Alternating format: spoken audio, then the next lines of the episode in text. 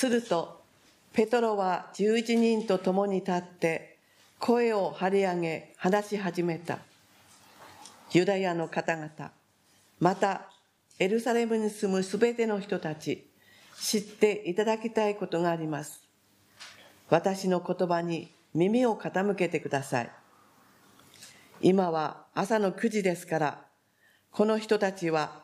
あなた方が考えているように酒に酔っているのではありません。そうではなく、これこそ預言者ヨエルを通して言われていたことなのです。神は言われる。終わりの時に、私の霊をすべての人に注ぐ。すると、あなたたちの息子と娘は予言し、若者は幻を見、老人は夢を見る。私のしもべやはしためにも、その時には私の霊を注ぐ。すると彼らは予言する。上では天に不思議な技を、下では地に印を示そう。地と火と立ち込める煙がそれだ。主の偉大な輝かしい日が来る前に、太陽は暗くなり、月は血のように赤くなる。主の名を呼び求める者は皆救われる。イスラエルの人たち、これから話すことを聞いてください。ナザレの人、イエスこそ、神から使わされた方です。神はイエスを通して、あなた方の間で行われた奇跡と、不思議な技と、印とによって、そのことをあなた方に証明なさいました。あなた方自身がすでに知っている通りです。このイエスを神はお定めになった計画により、あらかじめご存知の上であなた方に引き渡されたのですが、あなた方は立法を知らない者たちの手を借りて十字架につけて殺してしまったのです。しかし神はこのイエスを死の苦しみから解放して復活させられました。イエスが死に支配されたままでおられるなどということはありえなかったからです。ダビデはイエスについてこう言っています。私はいつも目の前に主を見ていた。主が私の右におられるので、私は決して動揺しない。だから私の心は楽しみ、舌は喜びたたえる。体も希望のうちに生きるであろう。あなたは私の魂を読みに捨てておかず、あなたの聖なるものを朽ち果てるままにしておかれない。あなたは命に至る道を私に示し、見舞いにいる私を喜びで満たしてくださる。兄弟たち、先祖ダビデについては、彼は死んで葬られ、その墓は今でも私たちのところにあると、はっきり言えます。ダビデは預言者だったので、彼から生まれる子孫の一人をその王座につかせると神がはっきり誓ってくださったことを知っていました。そして、キリストの復活について前もって知り、彼は読みに捨てておかれず、その体は朽ち果てることがない、と語りました。神はこのイエスを復活させられたのです。私たちは皆、そのことの証人です。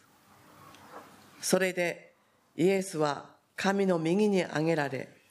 約束された精霊を御父から受けて注いでくださいました。あなた方は今このことを見聞きしているのです。ダビデは天に登りませんでしたが、彼自身こう言っています。主は私の主にお告げになった。私の右の座につけ、私があなたの敵をあなたの足台とする時まで。だから、イスラエルの前科は、はっきり知らなくてはなりません。あなた方が十字架につけて殺したイエスを、神は主とし、またメシアとなさったのです。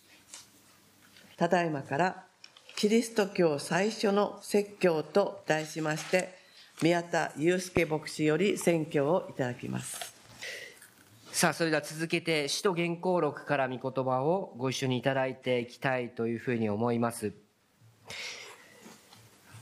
皆さんは歴史的な大演説といえば、まあ、何を思い浮かべるでしょうか？まあ、例えば、まあ、リンカーン大統領の、まあ、演説、あれも有名ですよね。まあ、人民の人民による人民のための政治をという、まあ、あれも有名なフレーズを使ったものですし、そしてまた、私たちと同じバプテスト教会の牧師であった、まあ、キング牧師の演説なんかをもっと有名かもしれません。私には夢があるという、あの偉大な演説。まあ、そのような演説、重みのある言葉というものは、人々の、人々を正義のための行動へと、まあ、結集させるまあ、きっかけとなっていった。まあ、良い演説というものは、人間の行動を変えるほどの力を持っている。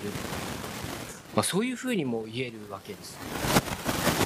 まあ、歴史的な大演説とまでいかなくてもですね、まあ、皆さんもこれまで様々な、まあ、講演会ですとか、まあ、使徒の演説、まあ、または語る言葉、様々なこの言葉というものを、まあ、聞いてこられたんではないかというふうに思うんですが、いつの時代も、いつの世代も国境や人種を超え、世の中に長く残っている。そしてその中心にあるもの、そこには必ず言葉というものがあると思うんです。まあ、そういう観点で見ますと、まあ、キリスト教というのは、まあ、言葉の宗教だと、まあ、言っても良いと思うんですね。はじめに言葉があったと。まあ、ヨハネ福音書の冒頭にはそのように書かれていますけれども、先週はペンテコステ礼拝を守りました。イエス様が復活されてから50日目、まあ、弟子たちに精霊が下ったという出来事、それがペンテコステという出来事でした。そして弟子たちは精霊に満たされて何をしたのかといえば、いろいろな国々の言葉で語り出したということが起きたわけですね。そしてこの日以来、キリストの弟子たちは世界中に出て行って、イエス様の救いの恵みを語り続けているわけです。そしてそれがずっとこの2000年間の教会の歴史に変わることなく続けられている。そして今朝も、今この時間、この瞬間も世界中でもう何百万、何千万という教会があるわけですけれども、それらの一つ一つの教会でも、それぞれの国々の言葉で、キリストの福音というものは述べ伝えられているわけですね。それが大都会のもう大きな教会であったとしても、もう山の中にあるような田舎の小さな教会であったとしても変わりません。それぞれの言葉を持って、キリストの福音というものが今日も述べ伝えられているのです。イエス様の福音が告げられている場所も状況も言語ももちろん違います。しかし告げられていることそれは同じなんですね。それはペンテコステのこの日に弟子たちが告げたことでもあり2000年経って全く違った状況においても変わることのない福音そのものだと、まあ、言えるわけなんですけれども。そしてそれはキリストの教会が精霊によって建てられて精霊によって導かれ精霊によって語るべき事柄が与えられているからその技をなすことができるんだと、まあ、そういうことが言えます。ですからつまりプロテスタント教会の礼拝の営みの中で一番中心的なものはこの宣教であると言われます。私たち山形教会ではこの時間を宣教というふうに呼んでいるわけですけれども、まあ、教派や教会によってはまあ説教と言ったり、まあ、メッセージと言ったり、まあ、多様な呼び方呼ばれ方は違いますけれどもその意味するところは同じなんですね。すなわちそれは礼拝の中で聖書の真理を聖書が語ることを解説し神の言葉を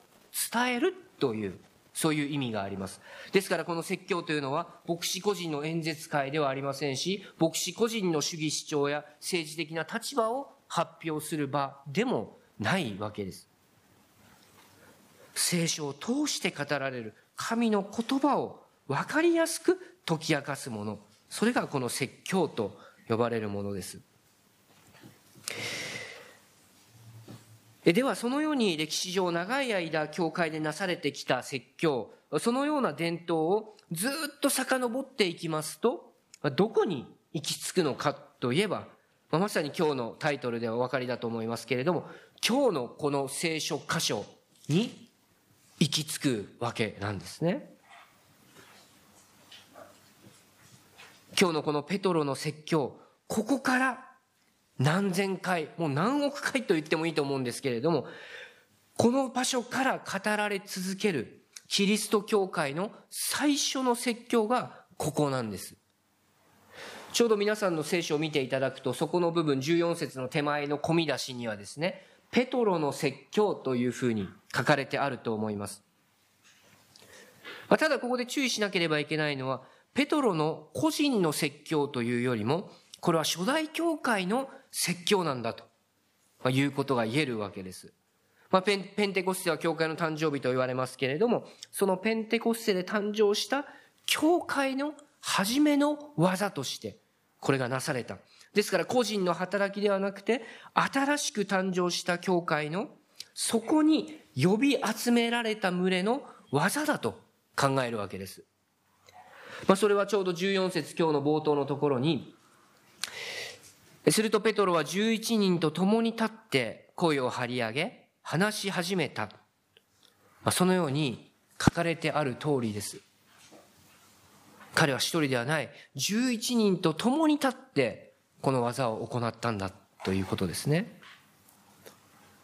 そして今日ここで彼が語ったこの説教の内容というのは、その後のキリスト教会が2000年間にわたって語り続けてきたことの原型というものがここに示されているわけです。現代社会は言葉の持つ重みというものがなくなってしまったんではないかと。そう感じるのは私だけではないと思うんですね。皆さんもどうでしょうか。私たち人間社会の中心には言葉というものが、そのコミュニケーションの中で生きているわけですから、いつも言葉というものがあります。しかしその言葉の重みがなくなってしまう。何かこの心に響かない軽い言葉が飛び交っているような時代。まあ、そんな時代じゃないかと思わされているんですね。例えば皆さん、政治家の言葉っていうのはどうでしょうか？私は今毎日毎日ニュースを見ながら、特にこの国を背負って立つリーダーたち、政治家たちの言葉に本当に幻滅してしまうんですね。心に響かない人々の語るその言葉というのが本当に幻滅してしまう。失望させられてしまう。一体今のその政治家たちがどこを見て政治をしているのか。本当に私たち国民を見て国民を思う魂が込められている言葉なのかというと、まあ、決してそうは聞こえないですね。ですからこれほどまでに言葉に重みのない政治家たちが多い時代なのかと今私は憂いています。しかしそれとは反対に今日のこのペトロの言葉には力があったわけなんですね。それは多くの人々の心と行動を変えるほどの力を持った言葉だったわけです。ではその語られた内容がどのようなものだったかというところを皆さんとご一緒に確認していきたいと思いますけれども今日の箇所をこう見ながらすぐに気づかれることがあると思います。まずペトロは、旧約聖書の御言葉を引用しながら、イエス・キリストというお方について説明していると。まあ、そのことがわかると思います。今日の本文の中でですね、二重の鍵括弧になっている箇所が何箇所かあると思うんですけれども、その二重鍵括弧の中で引用されている部分、それが旧約聖書からの引用部分になるわけです。それはイエス様によってもたらされた救いというものが旧約の予言の成就であって、神の大いなるご計画の中にあるものだということを聖書をもって示そうとしているわけです。ナザレの使徒イエスというお方が誠の神の御子であって救い主メシアである。これもまた旧約以来の予言の成就なんだと。だからこの時の弟子たち、ペテロをはじめ弟子たちが勝手にでっち上げたことではないということを告げているわけなんですね。今日まず最初の冒頭の17節からのところは、旧約聖書のヨエル書3章からの引用です。まずペトロはこの箇所を引用しながら、自分たちは今、酒に酔っているんではないということを表していきます。で、このヨエル書の御言葉もそうなんですけれども、今日このところで引用されている他の詩篇の16編や110、110編も同じです。この当時のユダヤ人であれば、まさにこのペテロの説教を聞いていたユダヤ人、もちろんここには立法学者やファリサイ派の人々もいたはずですから、彼らにとってみたらこの御言葉というのは知らないはずがなかったわけです。誰もが知っているような有名な御言葉です。しかし、彼らはペトロのように、今ここでその御言葉の予言が成就したというふうには読まなかったわけです。確かにペトロたちと同じく多くの人たちがこの御言葉、旧約聖書の御言葉については彼らも知っていました。しかしそれがイエス様を、イエスの救いを指し示す言葉なんだ、イエスを予言する言葉なんだとしては、読まなかったということなんですね。で、ここに私たちの聖書の読み方の、まあ、決定的な重要なところが今日ここで教えられているわけなんですが、そしてまた、同じ聖書を使う宗教であったとしても、ユダヤ教やイスラム教とは全く違う聖書の読み方っていうのはここで表されているんですね。ペトロがやった聖書の読み方は何でしょうか？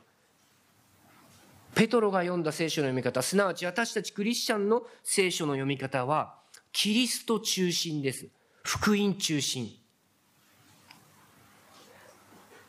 イエス様によって救われた者として、その救いを予言している書として、私たちは旧約を読むわけですね。ですからイエス様を抜きにしては聖書の語らんとするところは隠されている。まあそのように考えるわけです。そしてそのことを明らかにしてくださるのがペンテコステの時に下ってきた聖霊なる神の働きだということなんですね。ペンテコステの日に弟子たちに精霊が注がれて、初めて旧約に予言されている事柄が明らかにされた。そしてそれはイエス様が立法学者たちやファリサイ派の人々といつもこの論争をしていましたけれども、その時にも明らかにされていたことだったんですけれども、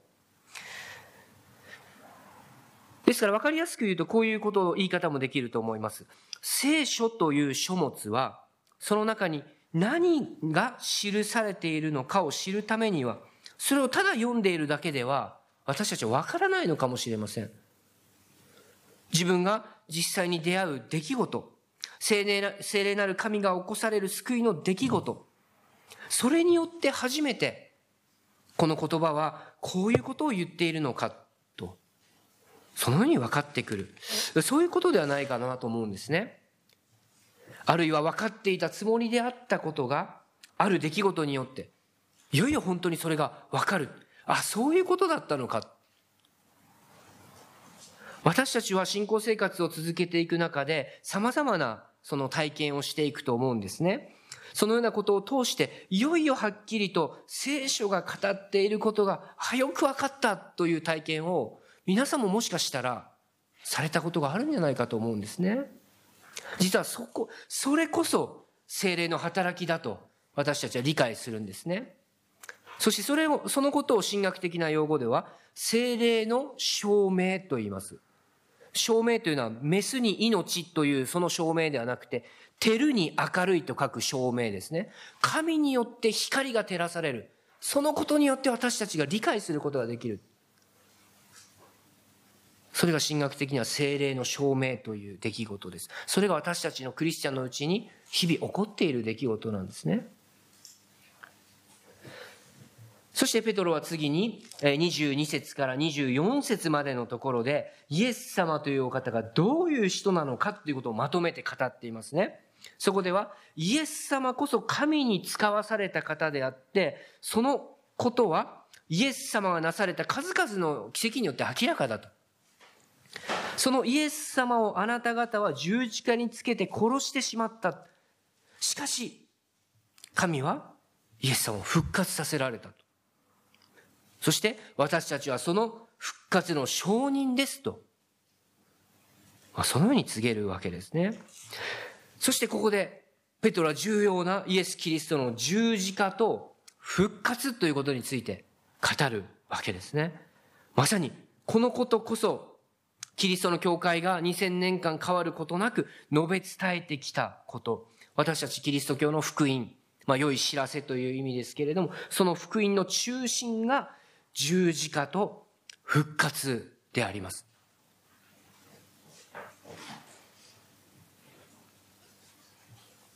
そして続けてペトロはダビデによって書かれた詩篇を引用しながら今度は語っていく。それが25節以降のところですね。最初は詩篇の16編を引用しました。そして27節ではですね、こういうふうに書いてありますね。あなたは私の魂を読みに捨て捨てておかず、あなたの聖なるものを朽ち果てるまでにしておかれないと。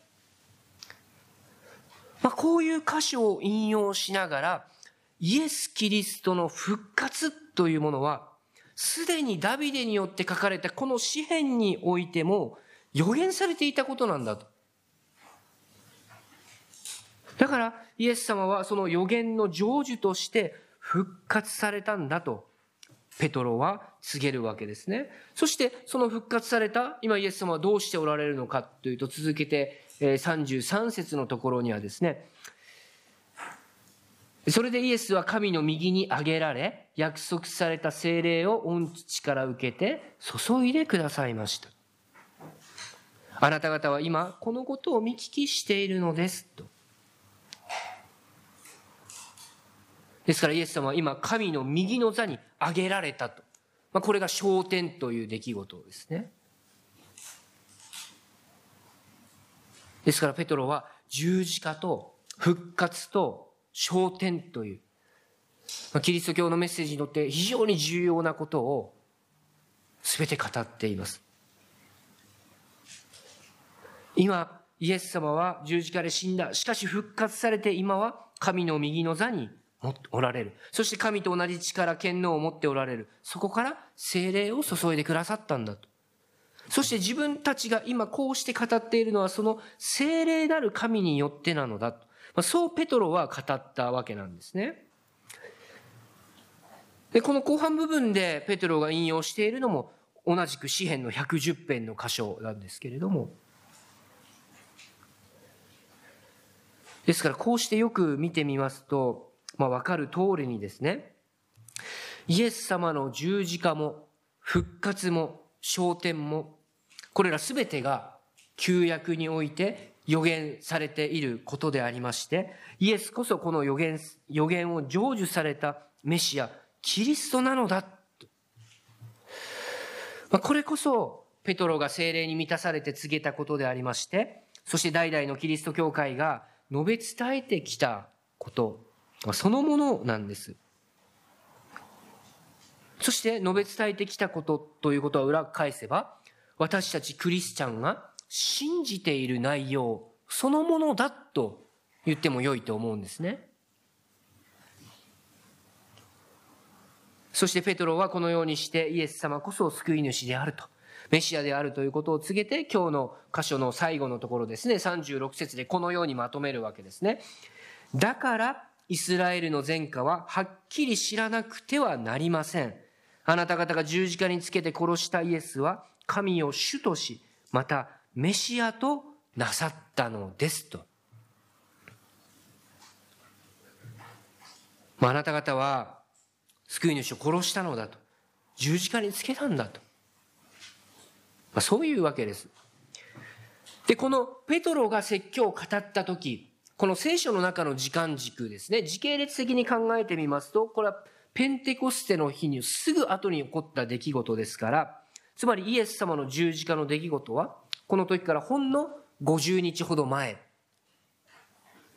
ですからこのペテロの説教を聞いた人々の中には、50日ほど前にイエス様が十字架につけられているのを目撃していた人ももちろんいるわけですよね。そしてイエス様が十字架にかけられた時に、十字架につけろ、十字架につけろと。そのように叫んでいた人も、この中にもいたかもしれません。あるいは、救い主ならそこから降りてみようと。そのようにイエス様を攻撃していた人もいるのかもしれない。しかしそのような人々にとって今日のこのペトロのメッセージというのは耳を覆いたくなるような激しい、厳しい言葉であったと思うんですね。しかしペトロは自らがしたことをちゃんと見ようと。自分の罪を認め悔い改めようと。まあ、そのように迫っているわけです。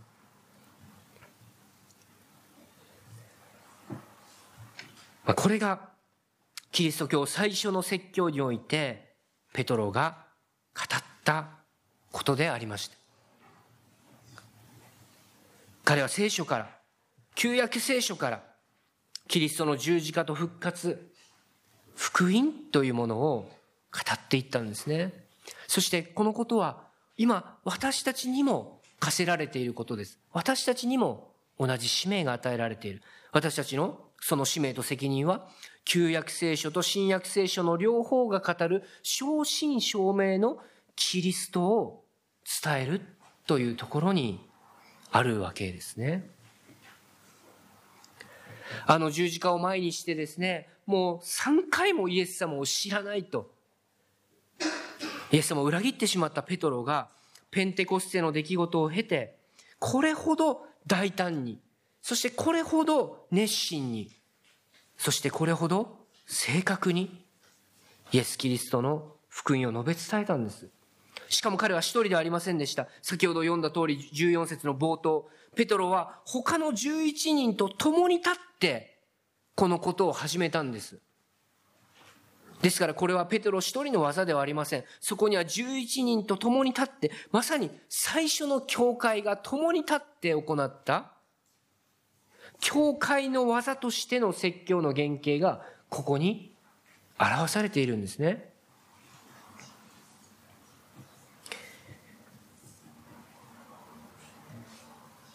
私たち山形教会の歴史はいつも州法にですね、伝道開始、1958年4月1日、教会組織が1981年4月28日と、この表紙のところにいつも書いてあるんですけれども、まあ、1958年からこの地で宣教が始まった。まあ、素晴らしいことだと思うんですね。実にもう65年の歴史があります。まあ、ふと思ったんですね。何回この場所で神の御言葉、この説教は語られてきたんだろうか。まあ1年間は52週ありますから、まあ単純に65年の52週で掛け算すると、3380回なります。まあそれだけ多くの言葉がこの教会のこの講談の上から語られてきた。しかも祈祷会を入れますと、それが単純に倍になるわけですよね。まあ今、私は牧師として教会の皆様に立てられ、まあ、代表して今ここで立って語ってはいますけれども、この宣教の技というのは山形教会の働きである。まあ、教会の技であるということを忘れてはならないと思うんですね。そしてこの宣教説教というのはそこに聞く回収の心に届いて初めて完成するものです。ですから聞き手っていうのはそれぞれにこの言葉を聞き取るわけですね。共に礼拝しつつ共に同じ聖書の言葉がそれぞれの中に生きて働く。そしてここで語られた言葉が各自それぞれの心に保たれて信仰生活を形作っていく。そしてまた教会を形作る力として働き続けていくんです。ですから今このように礼拝で語られる説教、御言葉というのは聖書が今ここにおける神の言葉として届ける。まあ、そのようなプロセスでもあるわけですよね。もうはるか遠い遠い昔に、はるか遠い遠い地域で語られて書き留められたその聖書、神の言葉が、今、この時代、この日本の山形の地において語られて、教会の群れを形成する霊的な糧となる言葉が与えられている。ですから、改宗の皆さんはいつもその講談から語られる言葉、この御言葉、宣教の言葉一つ一つに注目して、そして正しく今日のペトロのように福音が語られているかどうか吟味していただきたいんですね。なぜならばこれは牧師個人の技ではない、教会の技であるからです。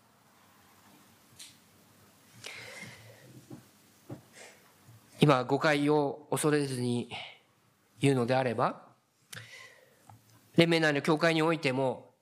今この説教において、正しく福音が語られていないということが問題とされています。ただの牧師の個人的な演説会になっている。ペトロが語った十字架も復活も昇天も福音が一切語られていない。そういったことが実はこの講談から行われている。この現実を私たちはしっかりと重く受け止めたいと思います。聖書の時代の教会が何を伝えていて何を語っていたのか。私たちはそのことを大切にしていきたいと思うんですね。これからもただ聖書の御言葉により頼み、正しい福音を受け取ってまいりたいと思います。そしてここから誠の愛と慰めと希望を受け取っていきたいと思います。主なる神様は今日もここに集まっておられるお一人お一人を愛しておられて、そして救いへと招かれるお方です。お祈りをいたしましょう。